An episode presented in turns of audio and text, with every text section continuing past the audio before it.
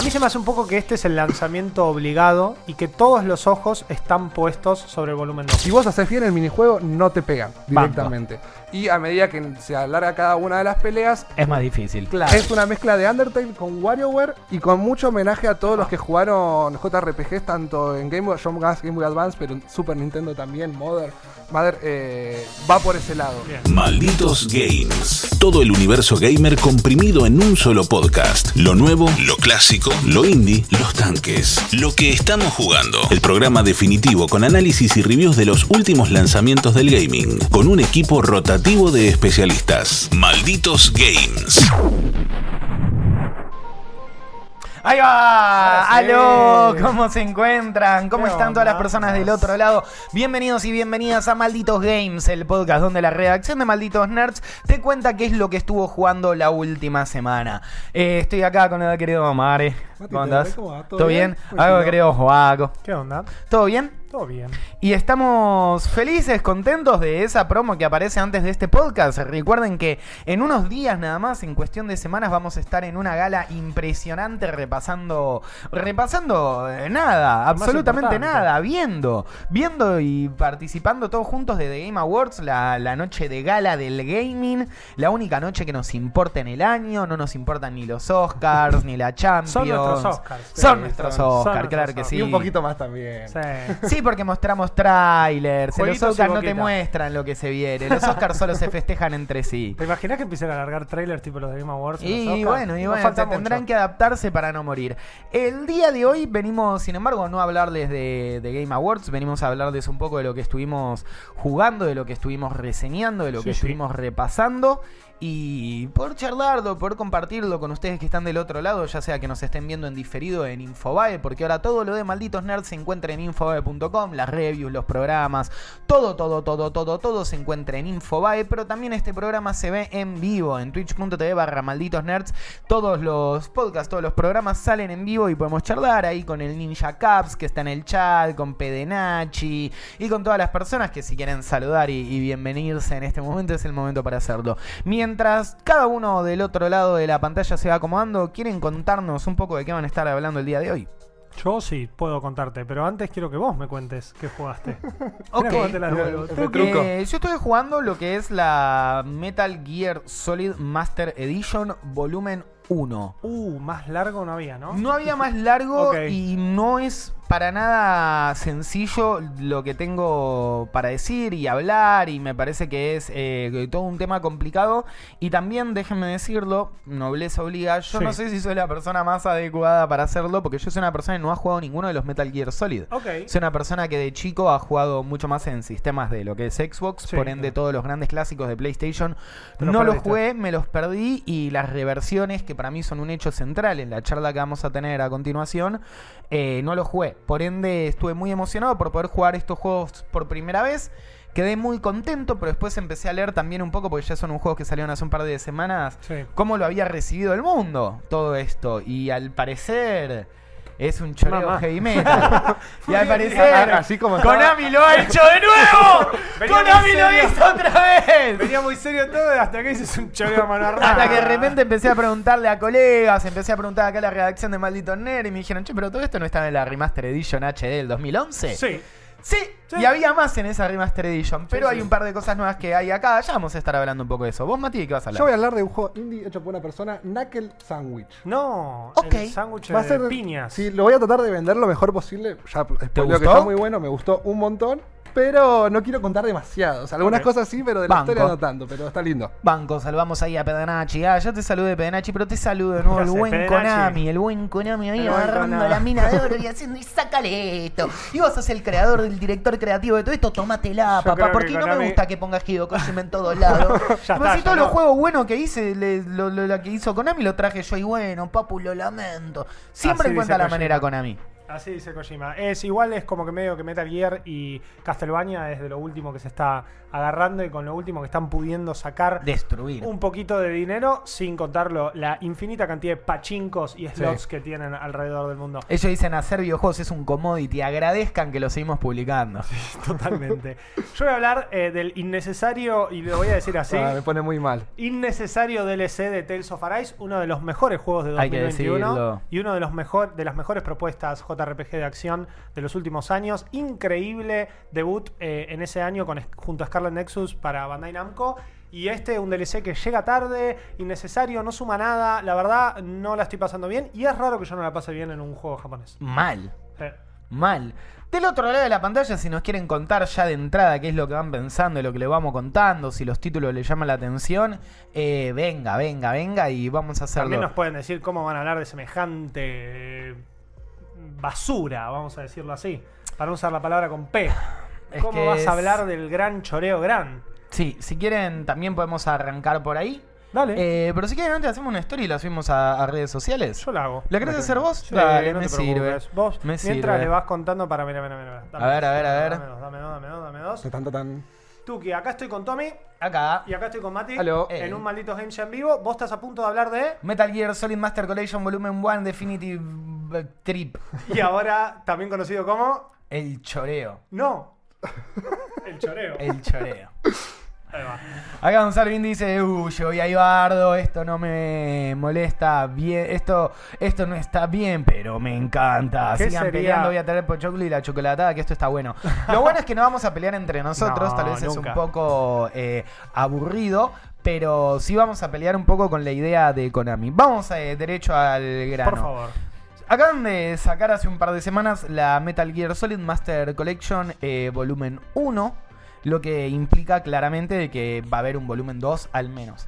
¿De qué va esta Master Collection eh, volumen 1? Bueno, es la primera entrega, entrega en 3D de la sala Metal Gear con todos los títulos, salvo un par de los más importantes hasta el momento. Tenés el Metal Gear Solid 1, tenés el Metal Gear Solid 2 y tenés el Metal Gear Solid 3, probablemente el GOTI de los Metal Gear Solid y el juego que Sí, todos recuerdan y el que yo ya sé cómo es por no haber jugado, pero por haber visto infinidad de videos de lo que es uno de los videojuegos más importantes del género del sigilo, ¿no? Sí.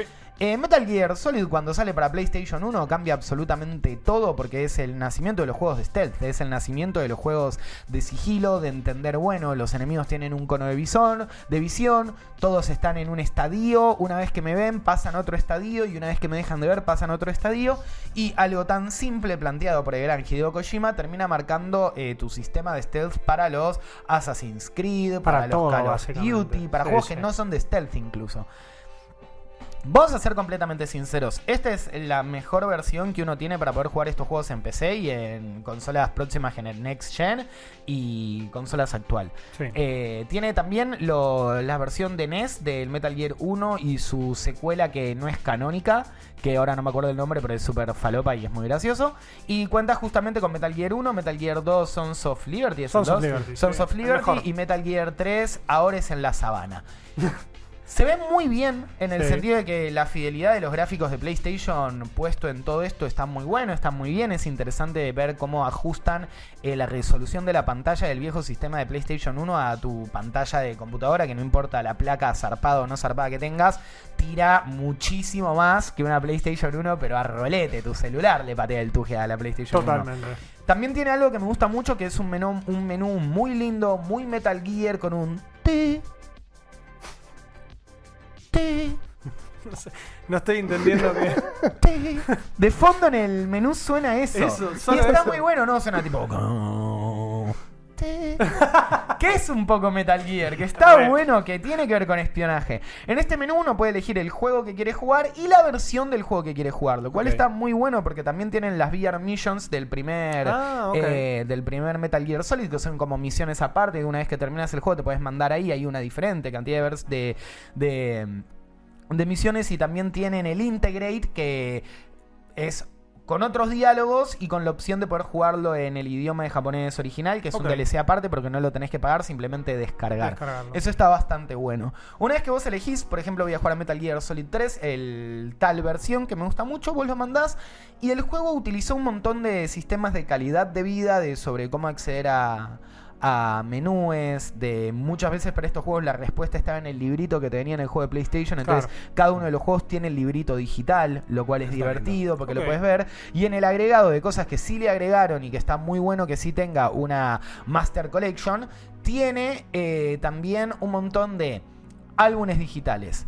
Los guiones escritos de todos los juegos y conceptualmente que era lo que querían hacer. Ok. Eh, tenían también, voy a ser 100% sincero, no sé si este es el, el tráiler de esta versión. Me parece que este es del HD Remaster porque justamente tiene Metal Gear Solid 4 y este juego no tiene Metal Gear Solid Claro, eso 4. sería para la- ¿Entendés? Claro, Sons of Liberty, claro, claro, este es, eh, si saquemos este producción, por favor, este video porque no corresponde, mis queridos muchachos. Es otro, este es el que salió en el 2011 y ya Claro, vamos a hablar de 3. eso, si querés guardarlo porque ya vamos a hablar de eso y es importante. Trae un montón de cosas que no estaban en la versión del HD Remasters eh, publicada en el 2011, que es justamente todos estos libritos, que es, la, que es la posibilidad de poder entrar a una especie de menú dentro del juego para resolver ciertas secuencias. No pude llegar a la parte donde te lee la mente y tenés que cambiar, por ejemplo, el control, pero debe ser interesante ver cómo es que lo resuelve. Y de nuevo, me parece que si son como yo, un chabón de 30 años que nunca tuvo el, el gusto de poder jugar los Metal Gear Solid, es la mejor versión para hacerlo. Bien. Ahora, vamos derechito y rápido, así ya no me saco más tiempo a ustedes. ¿Cuáles son los problemas? Todo esto ya lo teníamos en la versión HD del 2011. Sí.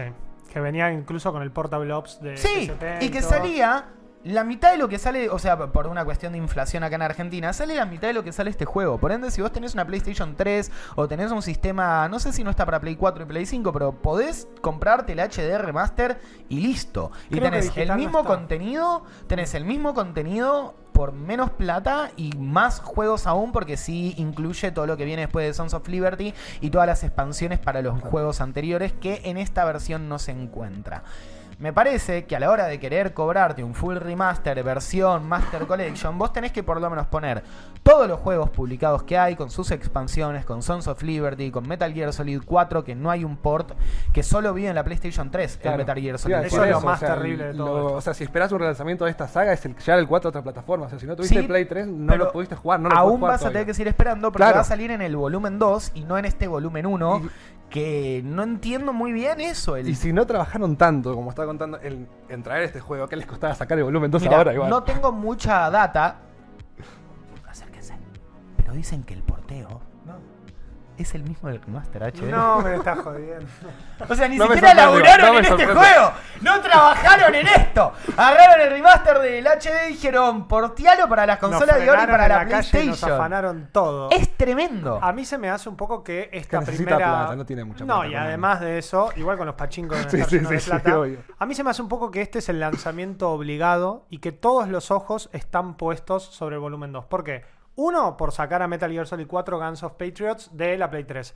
Y segundo, porque eso, además de ser algo muy esperado por los fans, podrían, y dicen los rumores, vamos a ver si termina siendo así, podrían llegar a agregarle algún poquito del contenido que cortaron para Metal Gear Solid 5. Entonces, mira. ese volumen 2 heavy vendría con el, es- la esperada relanzami- el esperado perdón, relanzamiento del 4 y un poquito más de contenido para el 5, que sabemos bien que fue cuando Kojima se fue a los tiros más o menos Claro, de sí. Konami, y la mitad de las cosas que quiso hacer. El que es no el mejor hacer. gameplay, pero la peor historia. Es- Es un juego roto ya de un momento que está. to- Nah, y un es un juego que no se entiende rompió. nada. A mí me gusta mucho el 5 Sí, también. Phantom Pain, pero sí es verdad que yo me lo vi por videos de YouTube porque en el pasado no lo jugué.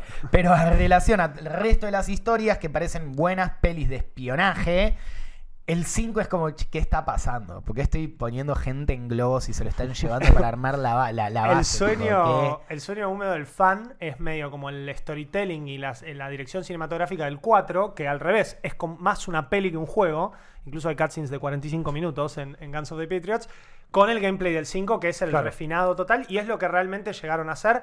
Y te diría que hasta está completito hasta el capítulo, creo que es el 32. A partir de- Sí, es 30 y algo seguro. Ahí ya cualquier cosa. Ahí Tipo, sí, ahí ya pasa a ser un juego de que se rompió. ¿Qué pasa cuando se desarma el equipo en medio del juego? Ahora, ¿hacía falta esto realmente? Yo creo que lo que es súper interesante y creo que para Mm. fanáticos de Metal Gear Solid, porque es una de las sagas más importantes de la historia del gaming y son personajes que la gente quiere mucho, creo que tiene varios puntitos a favor que pueden llegar a justificar que te gastes unos buenos mordlacos en esto. Uno, todo el contenido digital que le agregaron es realmente muy interesante. Ver los guiones de los juegos con el... ¿Quién? Tipo de antes diciéndote guarda que te vas a spoilear toda la saga. Está muy bueno porque no, el guion no es respetado al 100%. Claro. Y es interesante entender qué era ellos la historia y cómo termina siendo la historia. Me parece que es muy lindo también toda la parte donde te hace como un glosario de todos los personajes importantes de la saga Que son un y su conexión entre sí Bueno, y por qué buenísimo. Oxelot de repente es bueno, por qué en tal saga es malo. ¿Quién? ¿Quién? ¿Quién? Oxelot. Re- Revolver Oce- Ocelot. Yo le digo. Ocelot. Re- no, no está bien, pero el chiste es Revolver Ocelot. Ocelot, Revolver. Ah, ok. Revolver No Ocelot. jugué los juegos, Juaco.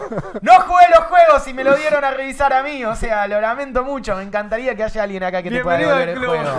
Digo, yo no tengo ni idea. Lo único que sé es que el 5 sí lo jugué igual, porque era el El sistema que tenía. Y además es fácil de jugar si no jugaste los Sí, anteriores. pero lo peor es que es tipo, ah, este es Big Boss, Big Boss es el bueno, entonces no es el malo, ok, es el malo. No, pero es el que jugás en el 3 y en ese momento es el bueno. Eh, No, y al, fi- y al Vaya. final. Y aparte que te, Vaya, el no, no 5 son directamente clones con, de él. con la voz de Jack Bauer también. ¿Eh? ¿Cómo que son clones de este? Sí, ¿ves el viejito del 4? Claro, un nuevo Snake. No, es el del 1. ¿Cuánto tiempo pasó? Dos semanas. Tenés que ir a buscar a. Eh, Tenés que ir a buscar a, a Hideo Kojima y preguntarle. what ¿verdad? the- No, porque el glosario lo explica muy bien. Bueno, eso te iba a decir, Y por está ejemplo te dice, este es Big eso. Boss. Big Boss es el que armó toda esta organización, que es el malo que peleas en el 1 y en el 2, Mm. pero es el que conoce su backstory antes de convertirse en malo en el 3. Glosario de cómo es Big Boss en eh, Metal Gear Solid 3.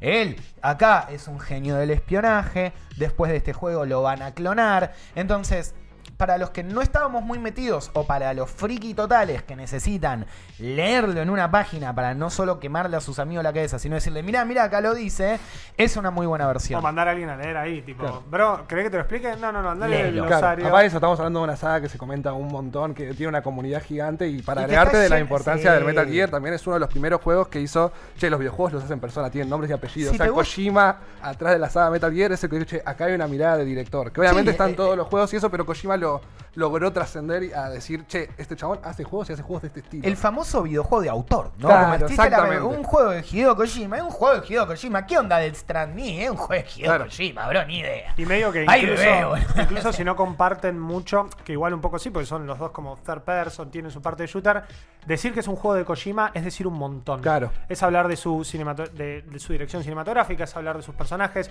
Hoy en día es hablar de que vas a tener actores reconocidos dentro del motion capture del juego y que van a formar parte con todo lo que esos actores traen siempre a la pantalla grande historia. dentro de su juego. O sea, eso Kojima se lo fue ganando con los años. Y yo creo que también su, ob- su obra magna en todo esto es Metal Gear Sí. Solid 3. Y por algo va a recibir un remake. Sí. Está muy bueno ver. eh, yo estoy cerca del final del primer juego y empecé un poquitito del segundo. Mm. Es divertido ver cómo va cambiando la historia y cómo el primero es súper serio y alto espionaje. No dejan de ser todos re salames ah, en el sentido japonés de la palabra, tipo: Hola, Gran Snake, yo voy a ser tu asistente. Oh, kawaii. y el Chilacha dice: Oh, me está tirando onda el Gran Solid Snake. Y es como, chicos, ¿qué mierda está pasando? Bueno, es que eso es Acaba lo de mejor de escaparse un todo. helicóptero. Me decís que tengo 10 minutos para sobrevivir. Le estás tirando onda a la chabona. No lo entiendo, Hideo No Kojima. hay, no hay nada más anime que eso. es Bueno, pero está re. lleno y el segundo es muy gracioso. El segundo está lleno de Y Tiene el humor. mejor protagonista, Liquid Snake, es lo mejor que hay. Y está muy bueno, realmente está muy bueno. Me parece que también si sos fanático de la saga, ya te compraste el Master, el remaster HD en su momento y no veo que se justifique ese contenido extra Mm. porque gastes la plata que te pide gastar. Son juegos que también podés comprar por separado. Puedes comprar solo el 3, lo cual está bueno. Puedes comprar solo el 2, lo cual está bueno. Tiene un precio, y ahora lo podemos decir porque Steam está medio como igual en todo el mundo. Sí. Sale 10 dólares acá en la región. No es mucho, tampoco es poco. No, creo Porque que son juegos que ya 30. salieron hace 15 Claro. años. Sí, tienen su versión en el medio, esta que dijimos. Esto es un poco como el Bueno, y rescate. la versión remaster salió hace ya más de 10 años. Claro. Por eso hay que ver si está dispuesto a pagar 10 dólares por eso. Por eso es lo que tengo para decir. No tengo ni para decir ni mucho más ni mucho menos. Me parece que se los, lamentablemente, se las dejo muy en su cancha la pelota. Me parece que ustedes sabrán cuánto aman la saga y estos personajes como para volver a pagar un remaster que no es tal. Para Bien. mí el remake del 3 va a ser el que termine Sí. de inclinar la balanza si esto valió la pena o no. Porque Pero que no esté incluido en esto, que es un juego aparte. No, obvio, sí, pero que ¿Y para qué me sacas esto Capaz le sirve antes? como termómetro, algo como hizo GTA Trilogy. Acordate que le cambiaron el nombre igual, ¿eh? Fue un asco. Y Trilogy. por eso, y después de eso, al ir con GTA Acordate 6 que a será Metal que Gear esté 3 bueno. le cambiaron el nombre, que no te sorprenda, que empiecen a caer cambiecitos, que sea el inicio de una nueva storyline, que qué sé yo. Es como Y el tal anime de Scott Konami, Pilgrim, decís, taca, taca, taca. Llega a la isla. ¿Qué? Hello, this is Y de repente aparece una y es tipo el mundo de las hadas en Metal Gear. Claro, y de la nada es un RPG de fantasía. Konami. ¿Quién puede ser quiere cualquier cosa. si vos, Mati, ese es mi, yo, mi- dale, mi- sí. mi descargo. Está muy bien, está muy bien. Espero que les sirva y nada. Y si lo terminan comprando, escríbanme en mis redes. Quiero saber qué opinan. Quiero saber qué opinan y quiero saber qué opinan fanáticos de la saga. Y hablemos cuando salga volumen 2. Completamente, sí. Ahí vamos a ver qué onda. Hay que ver qué incluyen también. Sí, Basta hablar de Metal sí. Metal lo que dijiste me coparía bastante. Ojalá. Y ya el hecho de sacar de cual- PlayStation 3 un juego me parece una victoria total. Sí. Pero también. rato ¡Sacalo todo junto, Perry! es impresionante. Bueno, basta de Bueno, Metal Gear. Knuckle Sandwich. Uh. El sándwich de nudillos. ¿Hay un meme en internet o alguna frase de algún videojuego o de alguna serie que dice algo del Knuckle Sandwich? No, ¿Puede Knuckle ser? Sandwich es una frase muy utilizada en Norteamérica. Claro. Como te vas a comer un emparedado. un, emparedado de piña, quiere decir. Como te vas a comer un emparedado de Es piña. verdad, pero lo tengo de algún juego, no sé. Puede ser. Estas últimas, yo este juego no lo conocía, no lo tenía Sí. en el radar. En las últimas salió creo que el 22 de noviembre, o sea, ya salió.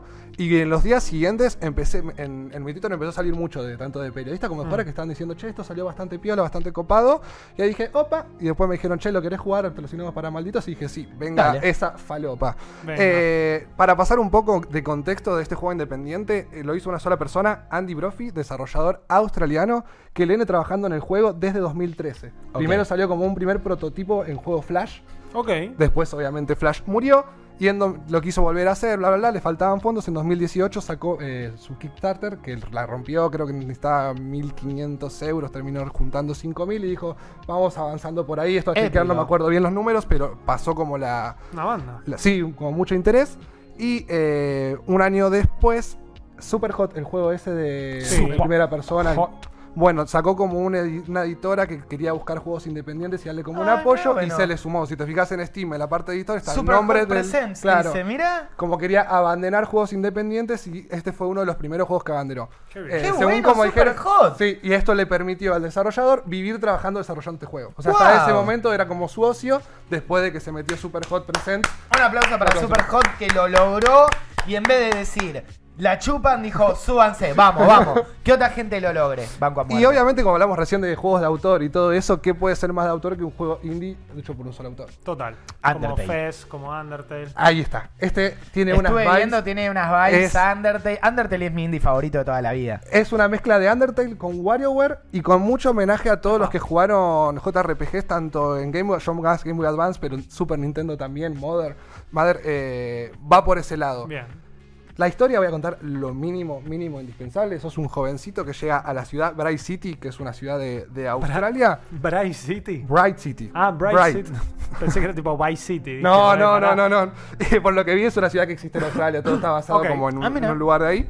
Eh, bueno, llegas ahí, tu personaje es el clásico que no, no habla, entonces no sabes bien qué onda, pero tu idea es ir ahí, empezar de cero, conseguir un trabajo y estar en momentos, eh, situaciones muy locas, que hay una demo disponible para todos del primer capítulo. Ok. Eh, terminás trabajando en un lugar de comida rápida.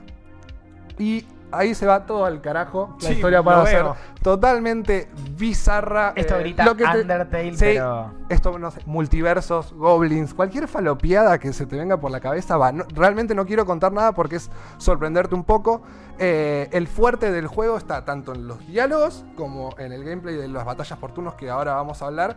Eh, obviamente cuando llegamos acá y empezamos a lograr, empezamos a conocer a nuestros parties, a nuestros personajes, todo. Hay conversaciones totalmente Es un. RPG por turnos, ¿no? Sí. Totalmente no tienen sentido algunas cosas y es increíble porque dentro de la bizarrez del universo que te presenta es verosímil. ¿Da miedito? No, no, no, para nada, para nada. Eh, y qué es lo fuerte del juego es esto de que combate por turnos y lo que tiene la salvedad es que el combate por turnos a través de minijuegos. Como Undertale, como WarioWare. Un poco eh, Paper Mario. Sí, un poco de todo. ¿Qué es, qué es esto? Aparece tu personaje, aparece tu rival y cuando haces un ataque te aparece en el medio una mini ventana y ahí se, se abre un minijuego. Que hay Undertale, sí, de sí. todo. Eso es Undertale. O sea, hay de todo lo que se te Qué ocurra. lindo. Yo me anoté golf, un beat 'em up que se un soldadito y dispara, una especie de Space Invader de pelea de naves, un ping pong que hay dos personas jugando al ping pong y vos tenés que esquivar la pelota porque si te pega te mata. Eh, bueno. Te aparece el fantasmita, el, el spray del enemigo y te corre como en un pequeño laberinto tipo Pac-Man y tenés que huir de él. Banco. Si vos, eh, cuando haces el ataque, tenés que cumplir el minijuego para hacer daño. Y si el otro te ataca, tenés que hacer el minijuego para no sufrir daño. O sea, si vos haces bien el minijuego, no te pegan directamente. Y a medida que se alarga cada una de las peleas, Es más difícil. Claro, o sea, al principio el fantasmito es medio tonto, se persigue, se choca con la pared, al segundo va rapidísimo y te quiere correr, te antes una bola y en el nivel 3 te aparecen 700 bolas al mismo tiempo. Amo. Eh, por esto no, no hay tanto grindeo, por más de que subís de nivel y eso lo que termina marcando es el minijuego. Claro. Que se basan obviamente el juego simple en movimiento y tener... Input de botones. Claro, en el momento justo de hacer algo. Che, hay Que es la de- manera más vieja de hacer ese tipo de videojuegos. Sí, Claro. Eh, yo hoy 7 horas de juego, me faltan ponerle dos horitas más, o sea, estamos hablando de un juego bastante duración también teniendo Para en cuenta de un todo. indie de una sola persona, nueve horas me parece un montón. Sí, y aparte no, en ningún momento me bajó el ritmo, o sea, lo estoy disfrutando un montón. Ahora voy a contar por qué llegué hoy sin poder terminarlo.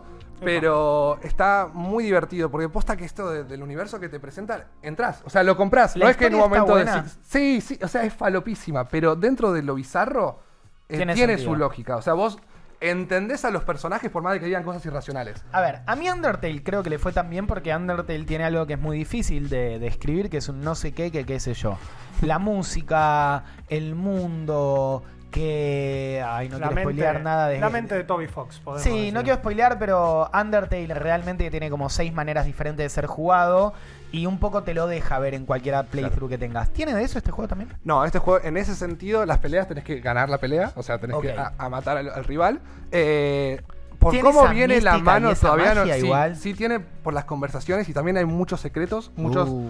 conversaciones y vas y te metes por un lado y la puerta no se abre y después conseguís un Oh, objeto que no, capaz te sirve o te dan un objeto que no tenés idea para qué sirve y avanzás y decís, che, esto capaz que me servía acá. Banco. Eh, solamente encontré dos puntos así medios negativos como para marcar. Esto del inventario. El inventario es muy limitado. Limit- Ponle que te puedes tener siete cosas y lo que te equipás, porque le equipás armas para subir tus stats y para que pegue más, te ocupa espacio en el inventario.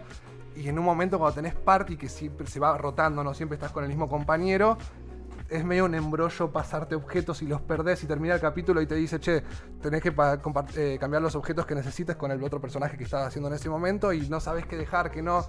Te olvidas de los objetos que tenés. Parece que podría haber un video mejor management de, de inventario. Y hay algunas boss fight que son largas. Y ya la. O sea, varios minijuegos de combate en el medio de todo ese. sí, ahí ya ponele que es el- los mismos tres minijuegos en una pelea de 10 minutos. Ok.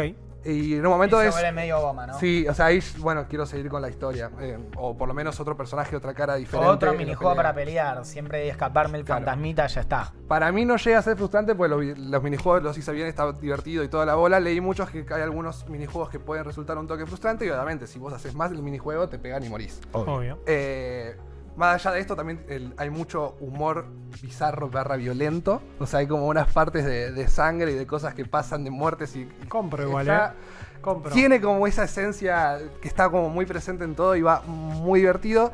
Y a mí lo que me gustó, yo soy casi que amo los videojuegos por Pokémon en Game Boy Advance. Y yo, cada uno de los niveles que jugué es un calco de Pokémon. ¿En qué sentido? En- hay un nivel en un barco y el barco zarpa. Eh. Y la- la- los pasillos del barco con los, los- las puertas abiertas y todo, es eso. Y hay, hay lleno- un no hay entrenadores, hay pero- Claro, tenés un Nemesis que no es tan Nemesis que de la nada te aparece y te dice, hey, vamos a pelear.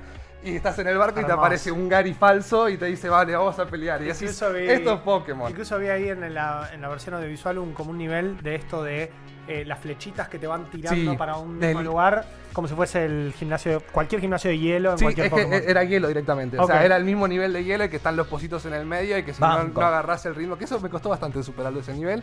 También hay una torre fantasmal que es para mí la torre de los Gastris. Sí. Entonces, y mismo vas y vas a ver todos los tachos de basura que vean y entonces te va diciendo nada, nada por acá. ¿Cómo va a haber Capaz algo? hay un botón. Claro, ¿cómo va a haber algo en un tacho? Te dice en un momento. Y, y te juega con eso. Tiene mucho humor también ubicado yendo a desarrolladores de videojuegos o videojuegos en sí.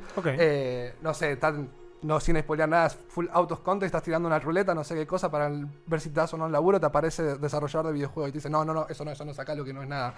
Te, te aparece como minios guiños. Vas y de hambre, entre- bro. Claro, No, no, no vayas entre por ahí. cosas de videojuegos y eso juega muy bien. Mismo después hay una sala de arcade y podés jugar a juegos dentro del juego. Qué bueno. La verdad que tiene mucho cariño, mucho amor, está hecho por una persona. ¿Lo recomendás? Yo lo recomiendo mucho con una sola cosa. No lo pude terminar porque estoy en un bug que no me deja seguir en el capítulo 7. No. El peor final. ¿Cómo se llama? ¿Cómo final. se llama este pibe? Andy, Andy, arregla el jueguito, Andy Brofi. No puedo. Arregla el jueguito, papá, nuestro compañero, editor, redactor, acá maldito no, y no puede terminarlo. Aparte fue Por muy- eso no te votamos para los Game Awards. lo tenés roto, roto. De hecho, me había pasado con uno que me paró, no sé qué Starfield, cosa. nominado. sí, a, Literal. a discusión de Steam y le pasaba a varias gente. Sí. Día siguiente lo arreglaron. Avancé, pelea del boss. Termina el boss y se queda frisado ahí. Me ha pasado, me ha pasado en otros juegos y es un bajón. Boss fight de dos horas y que de la nada el boss se quede frisado al final de la pelea y decís. ¡No! ¡No! Y tenés ganas de romper Sí, el sí. Así que de vez en cuando entro a ver si se arregló, no sé qué, qué onda. Por lo que estoy viendo la discusión de Steam, soy un- por ahora el único que lo publicó. Así Ah, que... sos un boludo, entonces. Sí. así Oh, que no. claro. No sé Es- cómo- Es más, cómo- el te va a responder: No, bro, si a nadie le pasa, entonces este uno existe. lo Claro, acabas de es, un ataque. Yo Fake que news. Los cinco. Cae Andy Brofi en tu coso de Steam y pone fake, Fake Me tengo que news. fijar si me bloqueó. Es más- Eh, para mí, estoy esperando que las cinco personas que comentaban ese Steam que le había pasado el bug anterior digan, che, me volvió A a, mí me- pasar. me- eh". me- me- Sí, Pero bueno, estoy en esa espera. A ver, no lo. El fin de semana pasado, esto lo estamos grabando el lunes para los que no estén escuchando en vivo, eh, tuvo dos actualizaciones en tres días. Claro. Entonces yo confío en que va a pasar, es un desarrollador de, de una sola persona, eh, todavía estoy... No, no voy a criticarlo ni nada, o sea, estoy paciente ahí, con ganas de terminarlo, me deben faltar dos horitas, pero es un juego recomendable, o sea, realmente lo recomiendo, es muy divertido. A Juaco, sobre todo, Muchas porque jueguen Banco. JRPGs de, de pequeños, tiene esas vibes, No, no, estoy esa historia. Si te gusta lo bizarro, lo surreal, el multiverso, mandale para adelante. Esto empecé, ¿no? ¿Lo estás jugando? Sí, empecé. Ok. Solamente salió para ahí, Steam. Hermoso, her- hermoso para sumar a mi catálogo del Steam Deck y poder jugar ahí. Tiene, sí, sí, sí, sí, sí, sí, 100%. ¿Viste cuando decís que un juego es para Switch, pero no está para Switch? Sí, bueno, sí, por sí. eso está el Ese, Steam Deck. ese, ese. Aguante el Steam Deck. Banco. Bueno, Te toca a ti, Joaquito. me toca a mí. Voy a terminar con malas noticias, lamentablemente. Eh, no sé si el tuyo fueron tan buenas noticias, el de Mati claramente sí. Pero bueno, vengo a hablar. En realidad vengo a hablar de uno de los mejores juegos del 2021 y uno de los mejores RPGs de acción, como dije al principio de este podcast, eh, que tuvimos en estos últimos años. Estoy hablando de Tales of Arise. Tales of Arise es la entrega número... porque no me acuerdo cuántos hay ya y ni cuántos jugué, de una saga que se llama Tales of. La saga Tales of es básicamente comparten ese nombre, Tales of, y después tenés esto, Tales of Hearts, Tales of Cestiria, Tales of bla bla bla. Algunos están conectados, otros no. Y medio al mejor estilo y modus operandi de Final Fantasy van creando sus propias historias y te van contando, compartiendo ciertas cuestiones narrativas, pero más que nada sobre todo el sistema de combate. El sistema de combate es extremadamente interesante, es como una especie de turnos activo en donde uno tira inputs a través de combos y esos inputs pueden ser o ataques normales o skills y van sucediendo en tándem. Lo que hizo Tales of Arise fue agregarle una vueltita de tuerca y la mayoría de los personajes jugables dentro de esta parte y en este mundo que pasan un montón de cosas que ahora brevemente se los voy a explicar, lo que puede hacer es como cargar los ataques y cada skill tiene una skill secundaria escondida con ciertas cosas para hacer eh, por debajo. Entonces, ¿qué termina pasando? Termina pasando que Tales of Arise es un producto completísimo. Tales of Arise es un juegazo por donde se lo vea. Tiene sus fallas, tiene sus sidequests al pedo, tiene sus niveles medio medio. Como pero- todo JRPG. Exactamente. Pero terminaba cerrando completito. La historia empieza muy fuerte, sigue muy fuerte. Y capaz que al final se cae un poco más que nada en la dinámica de cómo lo cuenta. Pero al final está bien. Tenemos como una especie de, y lo voy a decir así para no spoiler tanto, fusión de mundos. Y una cuestión en donde vos decís, ciérrenlo acá, ¿viste? Genial, cerró, buenísimo. No hay nada más para contar. Bueno, y sale dos años después, extremadamente tarde. Exactamente. Extremadamente tarde Beyond the Dawn. Que es este DLC que son más o menos entre 13 y 20 horitas. Lo podés estirar casi a 30 con contenido secundario, que está lleno de contenido secundario. eh, en automáticamente después de los hechos del juego. Y esto es un problema. Esto es un problema grande porque hacer algo después de los hechos de un juego que primero jugaste hace dos años. No y- tiene sentido. No, Me además- arruina todo el juego. Bueno, primero eso. Primero que en su momento vos no sabías que iba a salir un DLC, ni tampoco había como una especie de guiño a, che, las cosas van a seguir. Entonces, desde el vamos, se siente completamente forzado. Porque vos emocionalmente ya cerraste este capítulo. Sí. Y además termina extremadamente emocional con un montón de consecuencias que hacen que los personajes tengan un poco que enfrentar esta nueva vida porque Tales of Arise trata sobre dos como razas o planetas que eh, uno domina al otro, unos son esclavos del otro, bueno, hay toda una cuestión como muy social y muy política que está muy bueno y que termina centrándolo en este personaje, un personaje como Alfen que no es ni bueno ni malo al final. Es como, bueno, para algunos va a ser bueno y para algunos va a ser un liberador y para otros va a ser un hijo de Yuta que hizo que destruyeran todo el mundo como ellos lo conocían. Pero sin embargo son un poco los hechos del juego y cómo se dieron. Y eso es lo que termina siendo muy interesante al final de Tales of Arise. Imagínate si después de eso te vengo a contar como... Bueno, che, pero al final hay una pibita que tiene unos poderes medio raros que, bueno, eh, puede ser que el balance del mundo no sea tan coherente como ¿Y te para qué jugué el otro juego? Exactamente. Porque Es- lloré con el final. Es triste, aparte yo no, no vi nada de, de qué se trata el DLC, amé el juego, para mí ese año que lo jugué me pareció increíble. Es una de las mejores y, O sea, todavía al- recién estoy viendo por primera vez el tráiler, no tengo idea para qué lado, si me decís continúa el juego, no tengo idea para qué lado va. Ahora me decís lo del mago, un, hechicero lo hizo y bueno, puedo empezar a sospechar. Es un el, poco- un hechicero lo hizo más grande Pero de la historia no, de no me ¿eh? quedó nada abierto de los personajes, del mundo, lo disfruté un montón, no porque no le dé para más, sino claro. porque ya está. Bueno, pero por eso vino este Va chabón. por ahí. Es returbio ese. Lo que acabamos de hacer, no, no, no, no. Mirá, mirá quién llegó. Esta eh, tiene una capa. Eh, mirá la capa que tiene. Guarda, guarda, guarda, guarda.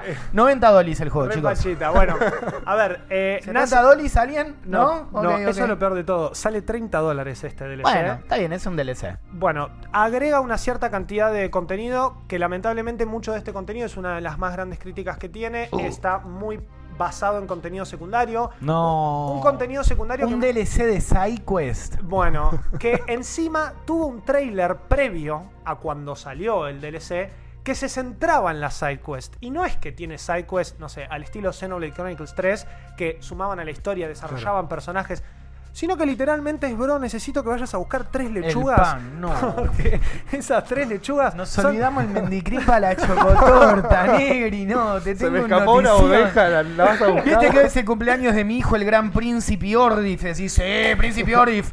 Su torta favorita es de vainilla. ¡No! ¡Falta la ¡No! No, seas boludo, hay, un momento en donde te dicen, che, alguien dejó comida acá y se llenó de monstruos y bueno, no podemos ir a ver qué onda, a ver si hay un fiambre o ver si hay comida porque está lleno de monstruos, anda a matarlos. Y cinco minutos antes o diez minutos antes, en todo este planteo que te hace la historia también, con un Alfen que en, en el final de Tales of Arise se da cuenta que no puede salvar a todo el mundo, que a veces hay que sacrificar cosas y que no siempre va a quedar como el bueno. El tipo agarra y dice, me parece que ya no voy a ayudar a todo el mundo. Y después el juego te larga 15 sidequests. Y es tipo, bro, acabas de decir que no vas a ayudar a todo el mundo. ¿Por qué te vas a poner a buscar lechugas y pan para la chocotorta del tu príncipe? Y oscuridad. te tengo una pregunta sincera. Por favor. Ambos, ¿no? ¿Por qué creen que sale este DLC? Money, ¿Es una money, cuestión de guita Sí. o había algo que contar? Mira, yo creo que eh, hay dos grandes exponentes que hacen algo muy parecido, pero lo hacen mucho mejor. Eh, perdón por repetirme, pero estos son Xenoblade Chronicles 2 y Xenoblade Chronicles 3. Ambos tienen unas piezas de DLC importantísimas, con mucho contenido como esto, casi de la misma duración. Uno de ellos es Torna de Golden Country para el 2 y Future Redeem para el 3. Ambos son precuelas de las historias. Eso te iba a preguntar. ¿Sabías que te iba a decir eso? ¿Son historias que continúan la historia o es No, antes? es antes. Entonces, te puedes dar un montón más de libertades. Y además, cambiaban el sistema de combate, cambiaban a los protagonistas, te contaban y te hacían usar a personajes que capaz Claro. que hasta eran antagonistas en la primera parte. Y ahí tiene todo el sentido del mundo y te pago los 30 dólares que sean para Y ni probar siquiera eso. vale 30 dólares, porque Torna se agrega después como una parte que valía 20 y Future Dim es así todo más grande que Torna, la cuarta parte de un Season Pass que valía creo que 20. Con más contenido de antes y con más personajes. Y ahora sale Tales of Arise Beyond the Dawn, dos años después, con un pésimo bug que no pasaba en el juego principal, en donde los NPCs y los monstruos aparecen hasta, o sea, no aparecen hasta que te acercás a cierta distancia, lo cual es rarísimo que pase Sí. porque no pasaba en el juego original no, rompe con toda la inmersión. Mismos mapas, algún que otro dungeon nuevo, no hay habilidades nuevas y lo peor de todo, no hay un traspaso directo de lo que vos hiciste en el juego anterior y lo que hace el DLC cuando lo arrancás es, che, vos completaste estos objetivos, no sé, llegaste a nivel máximo con todos los personajes, terminaste la historia, bueno, te voy a dar un poco de oro y unos skill points para que te armes el personaje de vuelta.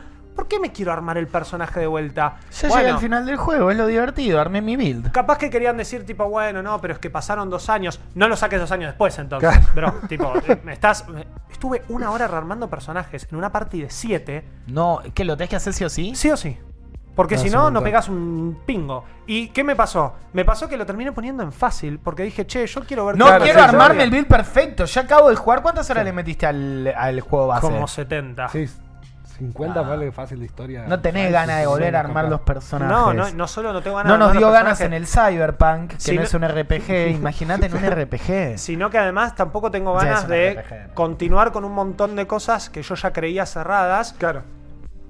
Pero ¿cuál es lo positivo? ¿O qué Nada. termina siendo lo positivo? Si vos querías más aventuras de este grupo, si vos querías más conversaciones, si vos querías más líneas de diálogo, porque la verdad que tanto en inglés como en japonés está buenísimo, se escucha bárbaro, la relación entre ellos está buenísima, el grupo se superarma, de más está decir que si no jugaste el, el juego base, esto no lo puedes ni tocar. Eh, entonces, claro, si vos venís jugando el juego base de entrada y querés pasar a esto, tendría todo el sentido del mundo.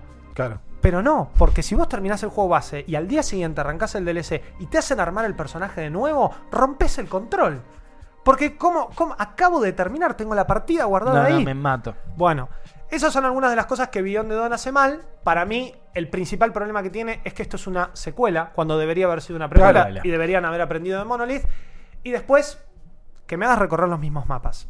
Que me des un par de boss fights y un par de dungeons nuevos. Me y que no me agregues habilidades nuevas, Me más allá de no estar en nivel máximo, es un choreo. Sí. Exactamente. Aparte de eso, no, no te llama la atención. No, una precuela de, de la, de la protagonista, que no me sale el nombre, que lo hablamos antes, me hubiera parecido increíble ponerle. Comparada fuertísimo. Acá dicen, va a pasar eso mismo en Final Fantasy VII Rebirth. No, No, yo- porque no, además te abre una. Y además porque te abre una parte del mapa Friposo, te completamente espero, nueva. te espero en el recreo, te espero afuera, nos cagamos bien a piñas. No, Yo no, filmo. no. Por favor. Eh, Pero sí. bueno, acá como dice Guido Suricato en el chat, ponele voluntad, Tails, voluntad, totalmente. Yo creo que esto es muy... La palabra es lazy, la palabra es con paja. Esto es un DLC que está hecho así nomás, que intentó Vagoneta. ser algo parecido a lo que quiso hacer Xenoblade, o perdón, lo que hizo muy bien Xenoblade con sus DLCs. No termina siendo así y comete un grave error desde el vamos, que es justamente hacerlo una secuela cuando debería haber sido una precuela. Contarme algo más, o ni siquiera, contarme otra historia, o no lo saques y guardate esta guita y estos esfuerzos de desarrollo en un Tales of Arise 2, si querés. Claro. Y aparte, si expandí- tenés 20 horas, hacelo bien. Ponele 20 horas más de, de- de laburo y, y haces hacelo bien, segundo juego, claro. Porque total al primero le fue bárbaro y está buenísimo. Y tampoco es aceptable que tenga bugs que en el juego base no están. Ahora, gráficamente, con eh, banda sonora y todo, el juego sigue siendo un 11. Banco. Porque se ve increíble, se juega increíble, el sistema de combate está buenísimo y la música es un 20 Sí. posta. Muy Me parece parecido a lo del Metal Gear. Claro. Pero pocos juegos, eh, las misiones de recado, pelear en el juego es hermoso. Nunca me aburrí de pelear hasta con el bicho más chiquitito porque realmente el combate de Tales of Arise es increíble. Pero si sabes que no hay nada nuevo No, en sí, todo eso que estás haciendo, es como, bueno, esto podría haber sido tranquilamente una gran secundaria o una de estas misiones X, que eran las misiones particulares de cada personaje, y ni siquiera. sí, o dame otras Ni habilidades. siquiera. Dame una espada negra, dame una espada roja, cambiame No, el color no de la sé, espada. Hacé como hacía God of War que te agarraba, Hades, te sacaba todos los poderes, empezaba de cero y más o menos ibas por otro lado. No lo mismo. Entiendo. La verdad, estoy muy decepcionado de Beyond the Dawn después de lo que me gustó Tales of Arise. Y ni siquiera al que no lo jugó y quiere jugar todo una se lo puedo recomendar. Pero si te encantó este grupo de personajes, Acá hay más. mandale. Acá hay más. Exactamente. Eso es todo lo que tengo para decir. Sí, estoy muy enojado. yo me voy triste. Cuando vi lo- los juegos que íbamos a hablar hoy dije, uy, me voy, hoy me voy re manija por jugar el DLC. No, no, no. No lo juegues, amigo. Tristeza, Te- te- tengo cinco juegos para que le metas esas horas que no son esto. Así se va nuestros malditos games el día de hoy. Eh, hemos hablado de un montón de cosas. Esperamos haberles servido. Esperamos que les sirva esto que acaban de ver, que puedan sacar sus propias Ahórrense la conclusiones. plata. Ahorrar platita sobre todo y que nos cuenten también cuál fue su experiencia con todo esto, porque eso es lo divertido también, ¿no? Ver un poco, poner en común qué le pareció a cada uno. Sea como sea, el gran Mati, el gran Juaco, el pequeño Noxy y nos veremos en el. Bueno, muchas gracias. En el próximo Games, sea cuando sea, y estén súper atentos porque no se quieren perder la transmisión de Game Awards. Va a estar muy bueno. Hay un montón de cartas que todavía ustedes no saben que están en nuestras manos y van a estar muy, muy buenas. Hay un montón de secretos y cosas hermosas. Truco. Eh, quiero retruco y vale Quiero vale 4, sí, va, va a haber, va a haber. Y les va a gustar mucho, realmente. Estamos preparando algo muy lindo con todo el equipo de Malditos Nerds y es todo para ustedes. Así que sin mucho más, nos vemos la próxima. Que tengan una buena semana y jueguen muchos videojuegos que sí les gusten y les hagan valer su plata. Chau, Konami, deja de chorear. Este 7 de diciembre explota The Game Awards. Ese día vamos a ver junto a todos malditos nerds la entrega de premio de una de las cosas que más nos importan en la vida, los videojuegos. Y además de conocer cuál es el mejor juego del año según la prensa y ver si Spring gana el premio creador de contenido del año, vamos a esperar a que se dé el milagro y se muestre ahí el tráiler debut de GTA 6, papá. No te olvides, este 7 de diciembre a las 7 de la tarde te espero en mi canal de Twitch y en infobae.com para hacer la previa, ver el evento y después debatir sobre ganadores y perdedores de uno de los eventos gamer más importantes del año. ¿Te da ansiedad que falte mucho para el 7? No hay problema. Podés votar por tus juegos favoritos en votar.malditosnerd.com para demostrar lo que sabés de esto y participar por códigos de algunos de los mejores juegos que salieron en este 2023. Este 7 de diciembre a las 7 de la tarde nos vemos en The Game Awards y ojalá le den el premio a mejor juego del año porque si no rompo todo.